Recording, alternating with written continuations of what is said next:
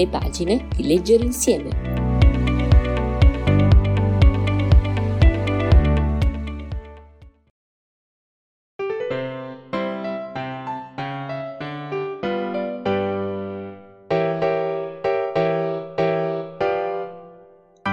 Ciao, sono Giulia del gruppo di lettura Leggiamo insieme. Nel mese di maggio abbiamo letto Zazie nel metro, romanzo del 1959 scritto dal francese Raymond Queneau. Il libro non ha riscosso grande successo nel gruppo. La maggioranza delle lettrici l'ha trovato di difficile comprensione, illogico, fastidioso, irritante e diverse persone l'hanno perciò abbandonato. Il romanzo è stato invece molto apprezzato da chi lo ha letto nella lingua originale, il francese, o sarebbe meglio dire nella neolingua di Raymond Queneau. Neolingua perché si tratta di un grande esercizio di stile. È una scrittura tutta giocata sulla destrutturazione del linguaggio, sui ritmi che differiscono a seconda dello scritto e del parlato. Una scrittura, insomma, che nella lingua originale rende sicuramente meglio che non in traduzione. Occorre forse fare una premessa sugli ambienti in cui lo scrittore si forma e si inserisce per cercare di comprendere meglio la genesi di questo romanzo. Queneau nasce a Le Havre nel 1903 e si sposterà a Parigi per studiare filosofia alla Sorbona e dopo gli studi lavorerà per un certo periodo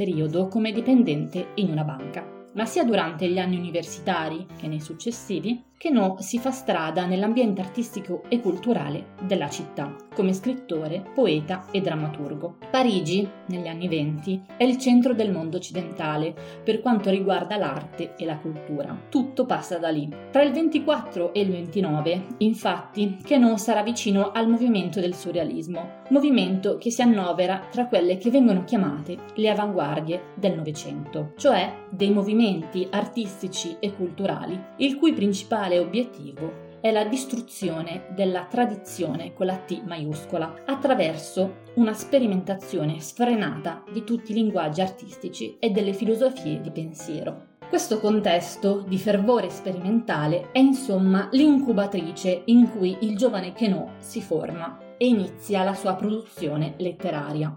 Inoltre, nel 1950, Queneau entrerà a far parte del Collegio di Patafisica, associazione fondata da scrittori e scienziati sempre a Parigi due anni prima.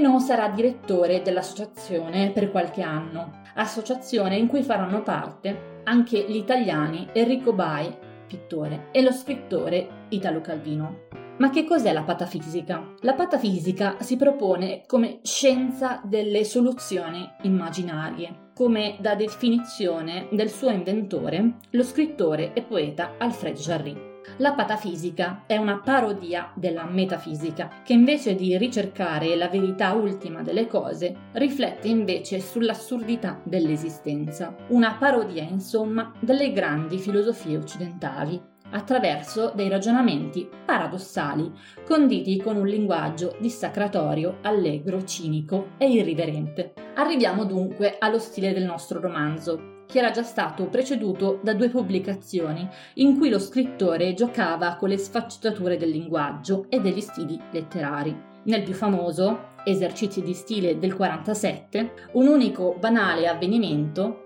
Veniva infatti presentato in 99 stili di scrittura diversi. La scrittura di Zazie nel metro è invece una ricerca di vitalità espressiva attraverso l'esasperazione della soggettività. Si parte dall'idea o dal fatto che il linguaggio non è oggettivo, ma soggettivo, cioè non è costante, ma varia continuamente da contesto a contesto, da luogo a luogo. E da questo assunto si vuole mettere in crisi la forma del romanzo tradizionale. Zasina il metro è volutamente illogico, è volutamente surreale, ha una scrittura volutamente dissacrante e assurda per riuscire a dare voce alla pluralità delle soggettività dell'animo popolare, perché dopo tutto non c'è logica nella realtà. Viviamo nel caos e siamo costantemente in balia del caso. La figura della protagonista è inoltre molto moderna e contemporanea. Zazie è una ragazzina in fase preadolescenziale estremamente curiosa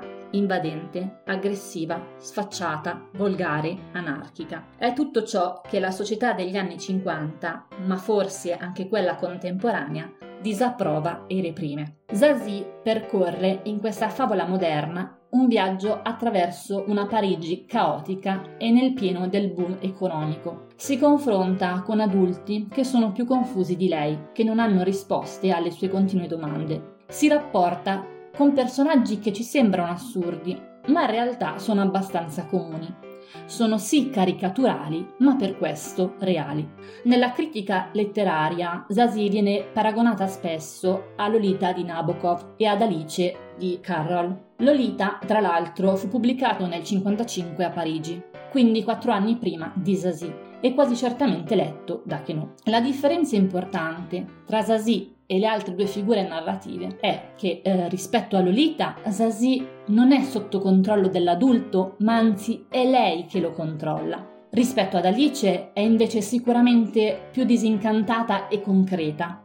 E soprattutto, rispetto ad entrambe, Zazie non subisce un viaggio, ma ne è totalmente consapevole e partecipe. Zazie nel metro è il libro più famoso di Raymond Queneau e appena pubblicato diventò subito un bestseller in Francia. E questo è molto significativo e importante. È un romanzo che esce da un ambiente estremamente elitario, ma che è scritto per il popolo francese e il popolo francese ne viene conquistato proprio perché si riconosce in questa scrittura bizzarra e sperimentale. Nel gruppo di lettura si è discusso molto sul problema della traduzione e su come questo romanzo sia in realtà intraducibile. Ma questo problema, in questo contesto esasperato dallo stile di Queneau, non ricorre sempre quando leggiamo libri tradotti da altre lingue? Quanti concetti, quanti significati, quante sfumature si perdono sempre nella traduzione di un libro. Dobbiamo però per questo privarci della lettura di un romanzo straniero? Non ci sono risposte giuste o sbagliate, perché anche la lettura è gioco, è esperienza, è sperimentazione.